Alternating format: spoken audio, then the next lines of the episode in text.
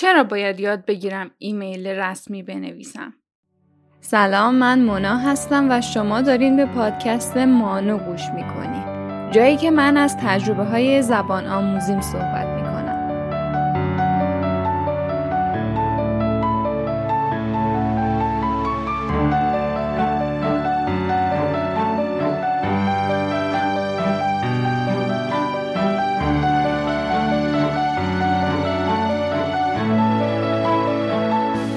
ایمیل بدون شک یکی از راه های ارتباطی رسمی و معتبره.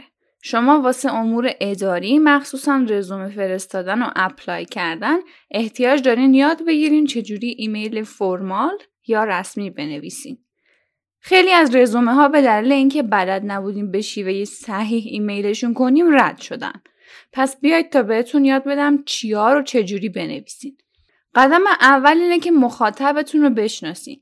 یعنی بدونین واسه رئیس دانشگاه دارین ایمیل می‌زنین واسه کارفرما یا واسه استادتون. مسلما هر مخاطبی زبان تخصصی خودشو میطلبه. کلمات تخصصی کار و حرفه و درس با همدیگه متفاوتن. پس اول از همه معادل کلمات مربوط به موضوعتون رو حتما پیدا کنید تا منظورتون رو بهتر بتونید برسونید. حالا صفحه ایمیلتون رو که باز می‌کنین و می‌خواین شروع کنین به یادتون نره که قسمت subject رو حتما پر کنین. ایمیل بدون subject هیچ ارزشی نداره. توی این قسمت مشخص می‌کنین که موضوع بحثتون چیه. شاید خیلی پیش پا افتاده باشه اما خیلی همین موضوع ساده رو فراموش می‌کنن.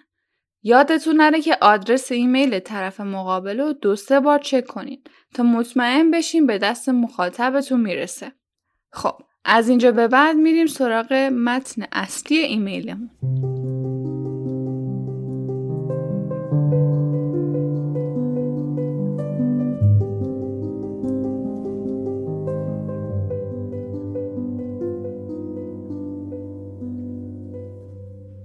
یه ایمیل فرمال چهار تا بخش داره. Salutation, Introduction, Body و Closing. Salutation چیه؟ همون سلام علیک خودمون. اینجاست که فرقش با یه ایمیل دوستانه و این فرمال مشخص میشه.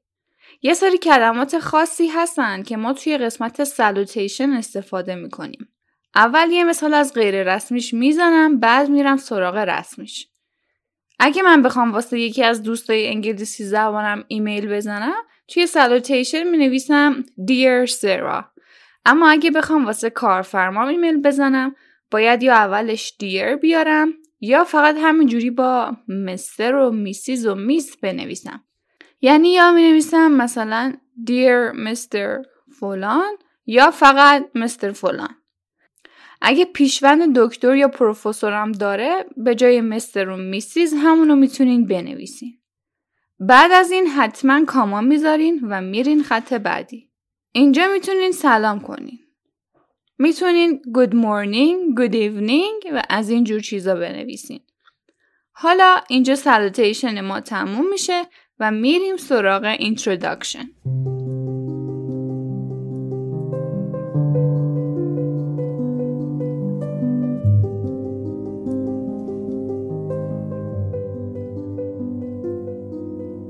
توی قسمت introduction چند تا نکته هست که باید رعایت کنین. درسته که توی آدرس ایمیلتون اسم و فامیلتون مشخصه. اما اینجا یه بار دیگه باید حتما خودتون رو معرفی کنین. مثلا من اگه بخوام به یکی از اساتید دانشگاه اصفهان ایمیل بزنم اولش باید بگم من مونا شبانپور هستم دانشجوی ارشد رشته فلان پس اسم و فامیل و شغل یا سمتتون رو اول از همه می نویسین. حالا باید بریم سراغ یه پیش زمینه واسه قسمت body. چیکار می‌کنیم؟ بیایم مطرح می‌کنیم که چرا داریم ایمیل می‌زنیم. کارمون چی بوده که می‌خواستیم با اون طرف در میونش بذاریم. همینطور توی بخش introduction اگه کارتون واسه یه زمان خاصی هست حتما تاریخش رو ذکر کنین. اگه بخوام یه مثال بزنم بعد از معرفی خودم به استادم می‌تونم این رو بگم که برای پیدا کردن موضوع پایان نامه به شما ایمیل می‌زنم. از اونجایی که تا تاریخ فلان وقت دارم می‌خواستم باهاتون مشورت کنم. بعد از اون دیگه میریم تو قسمت بادی که راست و پوسکنده کار اونو مطرح می‌کنیم. اینجا باید جزئیات بدین. هر چیزی که طرف مقابل احتیاج داره بدونه رو باید اینجا لحاظ کنین. حتما مطمئن باشین که چیزی رو جا نمیندازین. چون اگه بخواین پشت سرش یه ایمیل دیگه بدنین و بگین یادم رفت فلان چیزو بگم جنبه قشنگی نداره.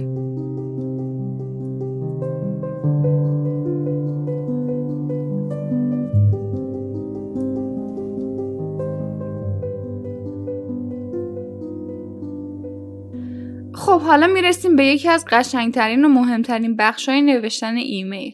بخش closure یا closing. وقتی که حرفتون رو زدین و دیگه چیزی برای گفتن باقی نموند میان یه تشکر می‌کنین و signature می‌زنین. از کلمات thank you, thank you for your time و مشابهش می‌تونین استفاده کنین. signature چیه؟ همون امضاییه که آخر نامه ها می‌زنن ولی یه مدل دیگه ای. کلماتی که توی signature می‌تونین استفاده کنین اینان. regards, sincerely, warm regards, sincerely yours و مشابهش. توی گوگل اگه سرچ کنین خیلی کلمه های کاربردی و قشنگ واسهتون میاره. حتی توی این قسمت می‌تونین تلفن کاریتون رو هم اضافه کنین تا مخاطب بتونه بهتون بهتر دسترسی داشته باشه. نکته کلیدی اینه که باز دوباره بعد این کلمات کاما می‌ذارین و آخرین کلمه ای که توی ایمیل می نویسین اسم خودتونه.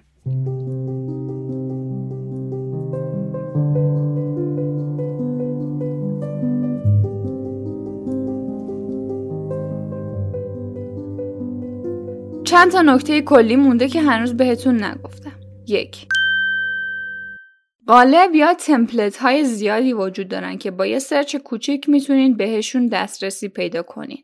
فقط کافیه سرچ کنین Formal Email Templates دو ایمیلتون رو حتما قبل فرستادن double check کنین که غلطای املایی و گرامری نداشته باشه. 3. اگه دارین رزومه میفرستین حتما ایمیلتون رو بدین به یه نفر دیگه بخونه و بعد ارسالش کنین.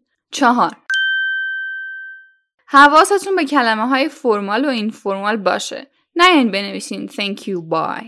پنج یه ایمیل رسمی کلمات contract شده توش نداره. یعنی don't, won't, isn't نداره. برعکس باید اونا رو بدون contraction بنویسین. به صورت do not, will not و is not. 6. فایلی که attach می‌کنین اسم کاملی داشته باشه. یه سری عدد نباشه. فایل ورد یا پی دی اف یا هر فایل دیگه ای که attach می‌کنین اسم و فامیل خودتون و موضوعتون رو باید پوشش بده. اگه چیزی attach کردین حتما توی ایمیل ذکر کنین که attach شده. برای این کار شما باید آخر ایمیلتون یه enclosure بنویسین. می نویسین e n c CV مثلا اگه یک رزومه اتش کرده باشه ENC اول انکلوژر هست که به مخاطبتون این یادآوری رو می‌کنه که یادش نره فایل اتچ شده رو دانلود کنه. نکته های مهمی بهتون یاد دادم توی این اپیزود که موقع فرستادن رزومه یا اپلای کردن برای خارج از کشور خیلی به کارتون میاد. من واسه بهتر متوجه شدن شما نامه های اداری و غیر اداری که برای اساتیدم نوشتم و واسهتون لینک کردم توی توضیحات اپیزود. از اونجا می‌تونین یه نگاه بهشون بندازین. یه وبسایتی هم هست که می‌تونین به صورت رایگان ازش استفاده کنین و متنتون رو توش وارد کنین تا غلطهای گرامری و املاییتون رو بگه. اسمش prepostseo.com هست که لینک اونم توی توضیحات می‌تونین پیدا کنین. ممنون که تا آخر گوش دادین عیدتون پیشا پیش مبارک باشه و دانشتون هر روز بیشتر از دیروز باشه مونا اسفند ماه سال 1400 خدا نگهدار She said that you gave it to her That night that you planned to go clear Did you ever go clear? Well, I see you there with the rose in your teeth. One more than gypsy thief. Well, I see Jane's awake. She sends her.